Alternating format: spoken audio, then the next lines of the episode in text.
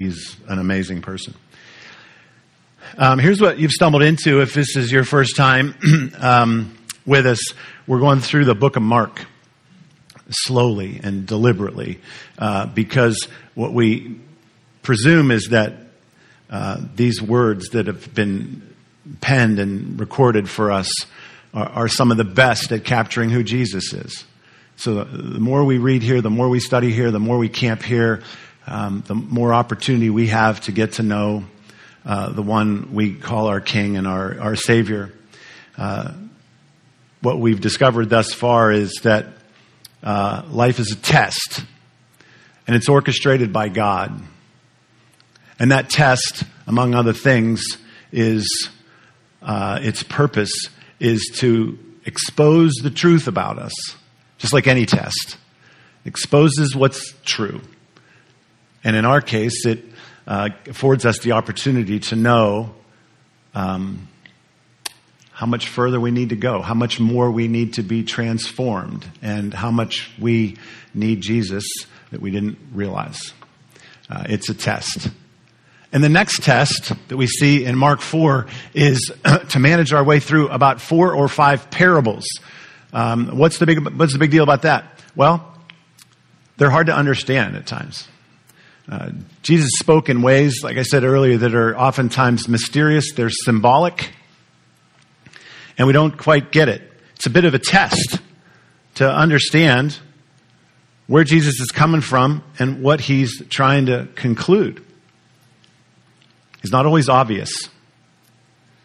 He might follow uh, a relatively complicated statement with the phrase like this He who has ears, let them hear which is a lot like saying, some of you will get this and some of you won't. Well, why would he do that? why would he do that? Why wouldn't he say it in such a way that after he says it, he could say, That's clear, isn't it? Y'all get this, right? But he ends by saying, Some of you are going to get it, some of you won't. Why did he do that? Why would he do that? Paul didn't do it. The apostle Paul, his writings make up 25% of the New Testament. He didn't follow Jesus' pattern on this at all. Paul is painfully clear. Someone asked me one time, because Paul's a, an intellectually sound and he's a critical thinker with a, an unbelievable grasp of the gospel. And one time somebody said, Wouldn't you love to talk to Paul? And I thought, No, not really. No. I think he would nail me to the wall. He was very clear. He didn't, he didn't follow Jesus' move on this at all. Jesus would say, Listen, listen. And then he would speak in ways that made it difficult to listen. The perfect example leading into this first parable. Jesus is teaching again by a lake, which he was uh, often did. Um, it made it simple for him to address the entire crowd because he could push himself, himself away from the shore on a boat and they could stand along the shore and he could speak to more people with greater volume across the, the, the waters. And that's what he was doing at this particular point in time. People were standing along the water shore. Um, and Mark records it this way. He says, He taught them many things. So this particular day, Mark says, He taught them many things. And he started this way listen. And we're not going to get to the parable today. We're going to pretty much camp right there on that word listen. But the parable, in order to foreshadow it, is the one where Jesus talks about uh, there was a farmer who sowed seed and he, and he tossed that seed out and it landed in all sorts of different places. And depending on where it landed,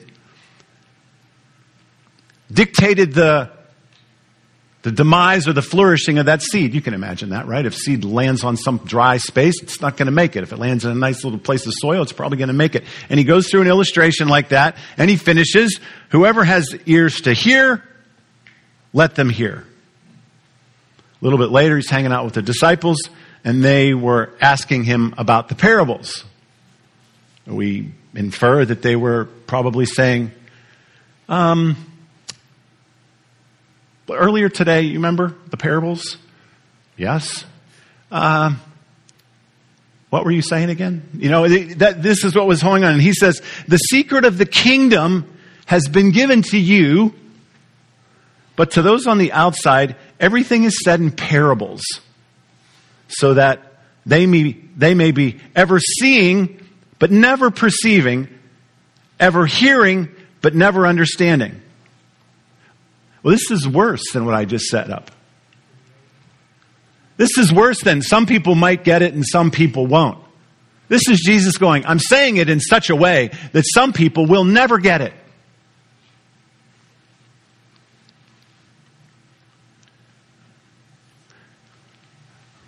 Why would he do that? We're going to come back to that question. First, let's talk about this very first word that he says. Let's talk about the word of Jesus right here. Listen. Let's look at it. Let's look at it from a Hebrew uh, language perspective and a, and a Greek or uh, Aramaic perspective. And here's why. Here's why we need to look at this. I might, I might be as strong as saying it this way. The reason we want to understand what the word listen means is because listening to God is critical to human flourishing. Eh, listening to God, understanding what it means to listen to God is crucial to your development and your joy as a child of God. The answer to the question, how have you progressed as a Christian? What, what, what has been critical and key to your continued flourishing and growing and developing as a Christian? The answer to that question, more often than not, should be, I listen to God. The question is, what does that mean? And we can start our study right in the thick of the ultimate Jewish prayer. Do you know what that is? The, the, the prayer that the Jews elevated above all other prayers. The Shema. It's Deuteronomy 6 4.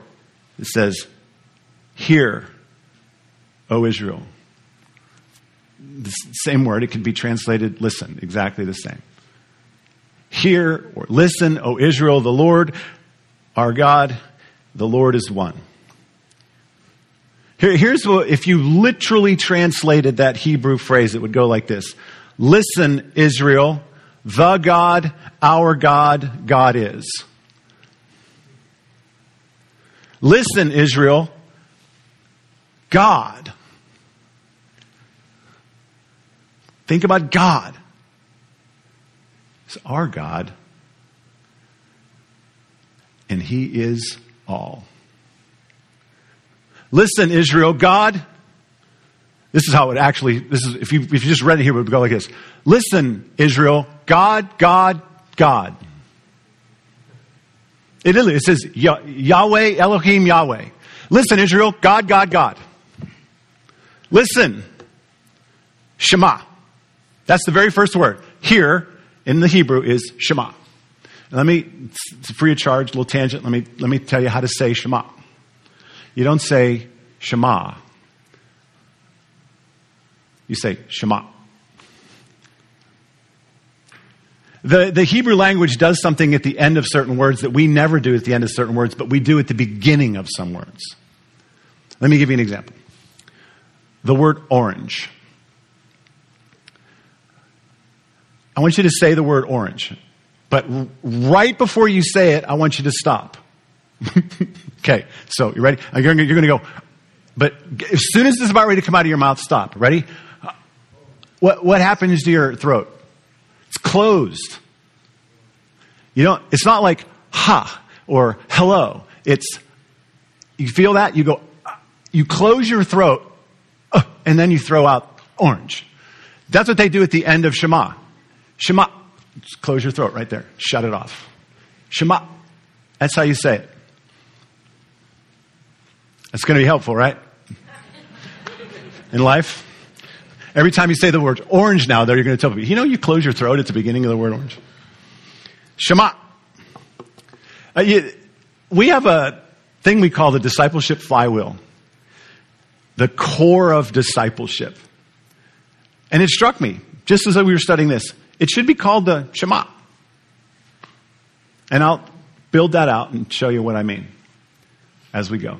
But there it is. There's the word, Shema. Okay.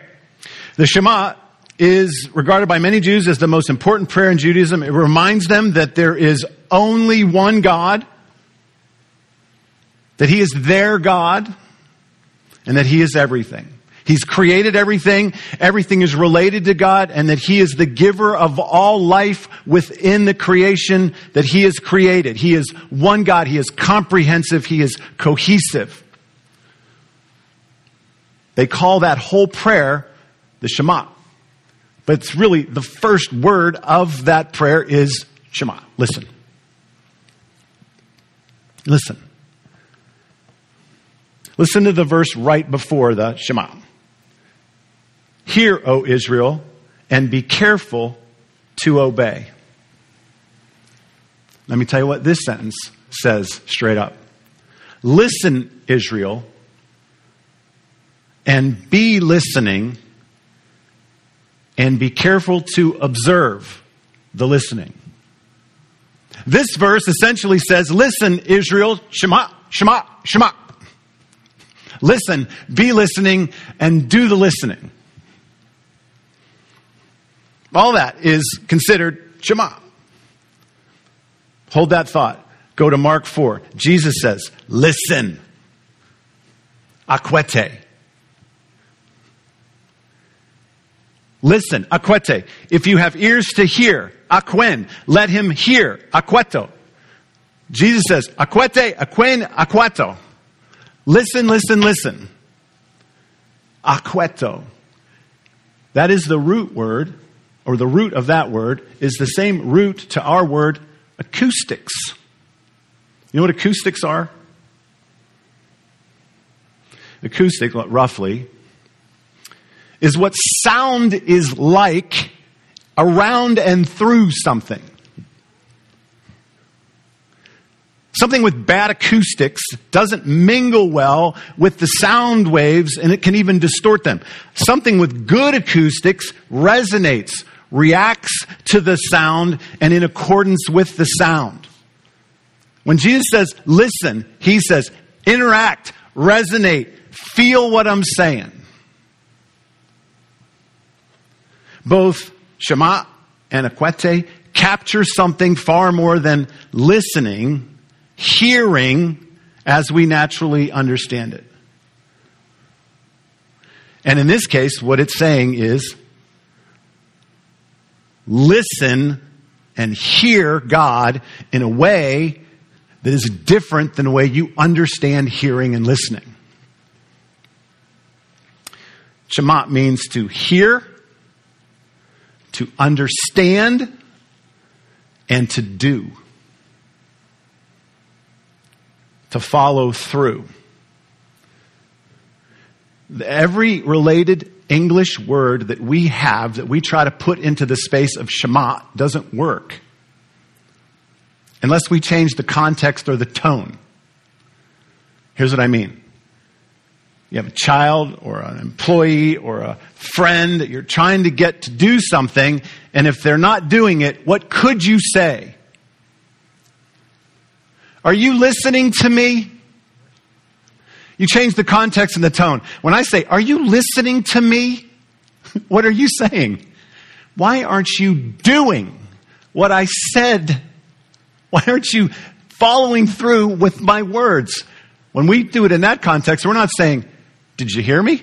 We're saying, Why aren't you doing what you heard? We don't have a word like Shema. If you're walking along a street and you hear a long screech and then a thud. A thud. You heard, you listen to a screech and a thud. Those sound waves hit your head. And most of you that have heard uh, the screech and the thud that I'm referring to already have begun to understand what that listening means. as a car crash. Car crashes don't sound like they do in the movies. It's kind of a sickening thud. You have begun to Shema when you listen and then you interpret and understand and comprehend what you just heard, but you haven't finished Shema'ing that until what? You turn and go and do something about what you just heard. Now, in Hebrew and Greek, you have listened. You have not listened if you've only heard. You've not listened if you've only heard and understood. You have only listened if you've heard and understood and done something. Let's go back to our flywheel. This, this is why we consider this the flywheel, the, the center of the energy and the engine of discipleship is to Shema, to hear. you can go to the, probably the next, even the next one and the next one. This is how discipleship goes. You hear, and we'll get to this word confirmation in the weeks ahead. And you understand and you confirm what you've heard, and then you obey. It is to Shema. But let me go back to my original point. If we are to understand and do, it doesn't seem very fair to expect such things from us without clarity, right? Someone says to you a sentence and you don't understand what it means, and they come back to you and say, Why aren't you doing what I said? It seems like it would be, it'd be perfectly legit to say, Because I don't know what you're talking about. Why and how is it possible that God and Jesus would, uh, that God the Father, God the Son, would be able to say in good conscience something that is symbolic, mysterious, potentially unclear, and then expect you to do and live and obey in accordance with what you don't understand. How do we make sense of the action oriented expectation when we hear God? How do we make sense of the, the, the, mystery that comes with God's voice and the hidden meanings of some of Jesus' words and, and connect it with action? Well, hopefully I'm not going to belabor this too much because it's, it's not that complicated. But let's make this the singular point of application out of this message this morning. Why Jesus isn't clear. Why things are often mysterious with God. Let me give it a go here. God's nature, um, who He is, who Jesus is, and their intention of God, the Father, the Son, isn't that. Their nature isn't that of a shallow, robotic referee with a rule book offering transactional opportunities to earn his attention and his love. That's not the nature of God. God's objective isn't to be able to go, hey, do this and we'll get along and I'll bless you.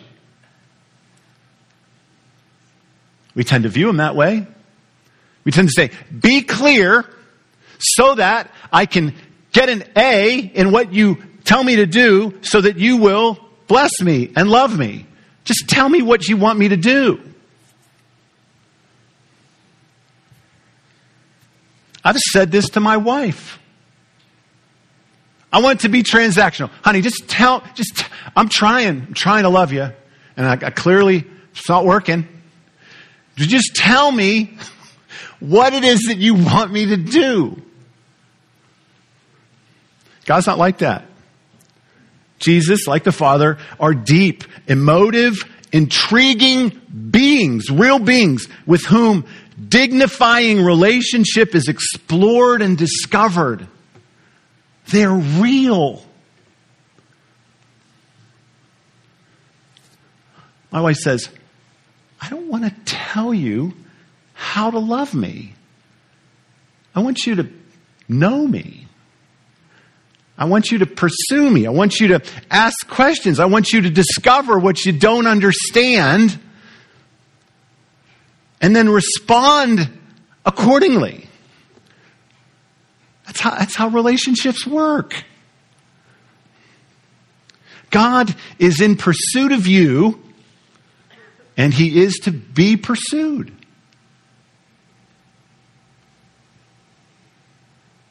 Relationship with God is deliberate, slow, transformative.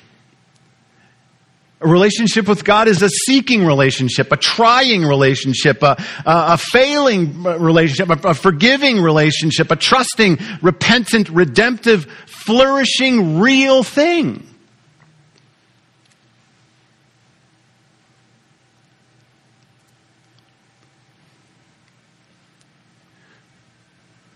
I'm going to I'm going to tell you a little secret here. I'll let you into my little world. Do you know how I keep your attention? It was harder when I preached for 54 minutes. Now it seems easier. Do you, do you probably you probably understand how, how I keep your attention? I know some of you are going, you don't, quite honestly. For those of you that keep your attention, it's because I don't give you the whole the whole answer right away. I'm building some tension. I'm, I'm, I'm keeping you uh, close to the hook. I'm like, I'm not quite giving it to you. Why? So I want you engaged with what's, what I'm saying, what, what's happening in the scriptures. That's God. That's Jesus. The reason they're not just giving it to us straight away is because they know what would happen if we did. We'd walk away. We'd have everything we need. Jesus and God are going, kind of like this. I'm kind of like, kind of like this. This is a way that you might think of me. And what do they want the response to be? Wait, what, what do you mean by that? Wait, okay, wait. Come here. Don't, don't wait. Come for lunch. Come for dinner. Can I talk to you more about that?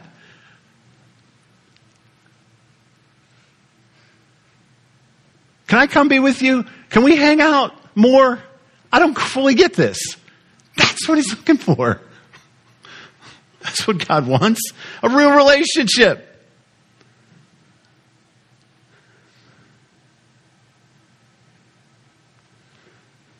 a couple chapters earlier in Deuteronomy, Deuteronomy uh, before the Shema, um, says this: "There, you you will worship. You will end up worshiping man-made gods of wood and stone, which cannot see or hear or eat or smell."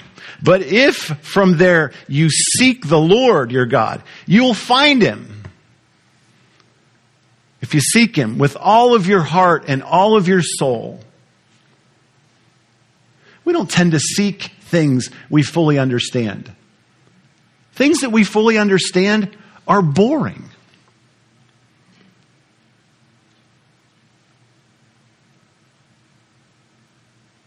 I just love taking stuff apart.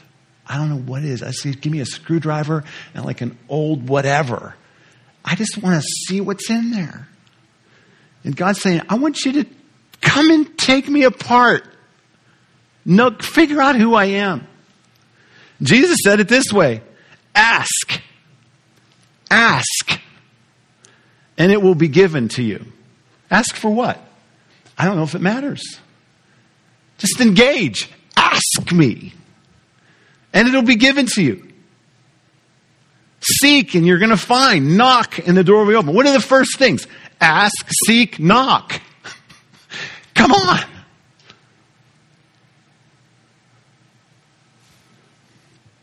Uh, just forewarning. God does not answer the door fast, usually, in my opinion. He answers it like I do. It's like maybe that, I don't want to take that metaphor too far, but because I don't want to go to the door ever, but God does. But it, it, it's okay. It's the same principle. It's like, are you really there? Let me hear you knock louder. Come on. I mean, it's, it's once an engagement, right? Am I making my, yeah, I made the point. You know, when Jesus was asked to boil it all down, he quoted the Shema. When the disciples said, okay, you've been teaching like mad, all these parables and everything, all this stuff. What does it all boil down, boil down to? He went to Deuteronomy 6. Mark records this. You can look ahead, chapter 12. Of all the commandments, they said, which one is the most important? And Jesus said, the most important one is this. Listen, O Israel. God, God, God.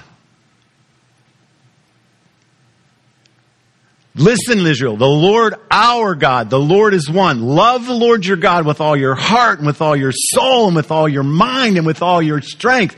Come on, come on, come on. You know, the Shema actually includes two other paragraphs. That's the most part, but they, they jump to Deuteronomy 11 and then they get into Deuteronomy, uh, Numbers 15. Here's the second one, Deuteronomy 11. If you faithfully obey, do we have that verse? I want to show you this. You're going to love this. If you faithfully obey, Deuteronomy 11, 13.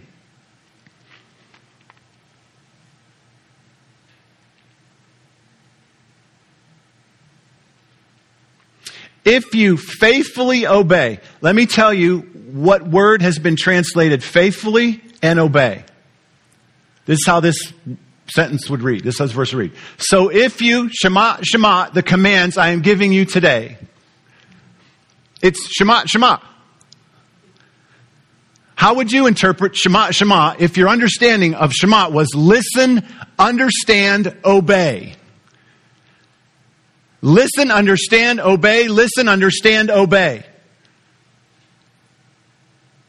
Faithfully obey. you could say listen, obey, and then obey, listen. Really listen really obey, really shema.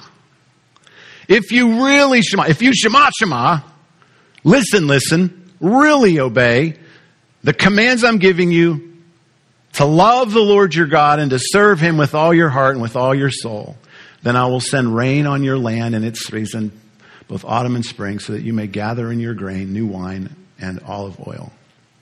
This is why I said at the beginning, it's critical that we understand what listen means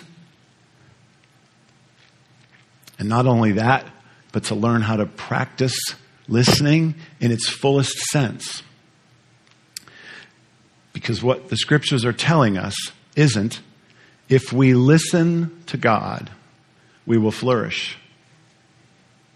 It's not even saying if we listen to God and understand, we will flourish. Humanity flourishes when they recognize and listen to God, God, God, understand by leaning in, doing the work to get it, to comprehend it, and then faithfully doing it.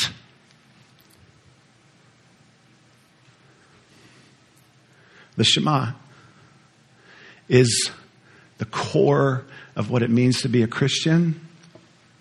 And in the coming weeks, I'll illustrate for you how it is the core of discipleship. I'll give you a preview. Just do the very last flywheel diagram. I don't know what number that is. This is what it is to disciple according to Shema. It means you hear. Like I said, we'll talk about those little things in the middle. You hear uh, and you confirm what you heard, then you obey and then you intentionally help somebody, equip somebody else to what? Hear and obey. When, when every Christian is hearing in the fullest sense of the word, which leads to understanding and obeying, and then moves towards someone else and helps them mutually, together we obey. And if that person is helping and that person is helping and that person, just think of that ripple effect, how quickly Discipleship stays in the space that it should be in, that I am listening, you are listening, you're helping someone else listen, you're helping someone else listen, and together mutually we are obeying. Suddenly, Shema isn't just the best prayer, it's the core of who we are as Christians. Shema is life. And that's the way they understood it. And we read here that the Shema is loving and it's flourishing. And I'll close with this.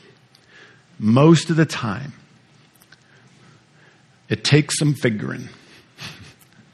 It takes some work. It takes some time. It takes some correction. It takes some repentance to Shema. But through the whole process of trying to listen, trying to hear, trying to do, we are plumbing the mystery and the nature of God, getting to know Him,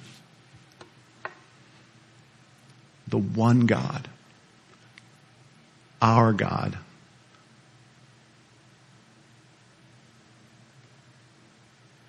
The God of all.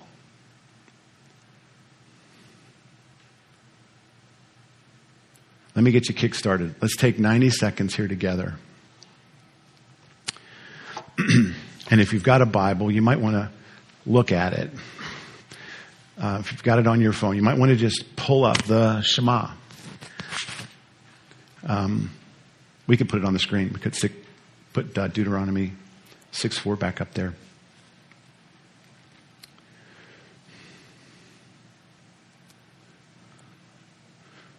You've probably heard this phrase. I've, I have a friend who likes to practice listening prayer. Why do we have to put listening in front of prayer? Because most of our prayers are a lot of talking, a lot of asking for stuff, right? Listening prayer. Spend a minute and a half just listening. Uh, some of the best stuff to listen to has already been written about God. The stuff that, that, that, that, that is true and we know it's true is right there. You can read the Psalms and resonate. Uh, equate, right? Uh, be, have, have an acoustic with uh, the heart of David you can read the Gospels and um, connect with uh, words of Jesus, and you can read Acts and get a, a, sense of how the church was growing in its early age and, and how the Spirit of God was in it. Just listen.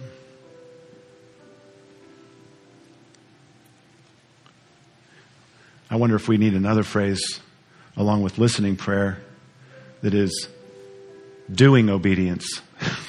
you know, it's like we've lost our way in some. You listen. And, and, and what do you hear? And what do you need to, what do you need help understanding? And then who can you talk to and dig in? And work together to really listen by doing. But for now, just hear, just listen, just be in his presence. Justin will be up in just a minute.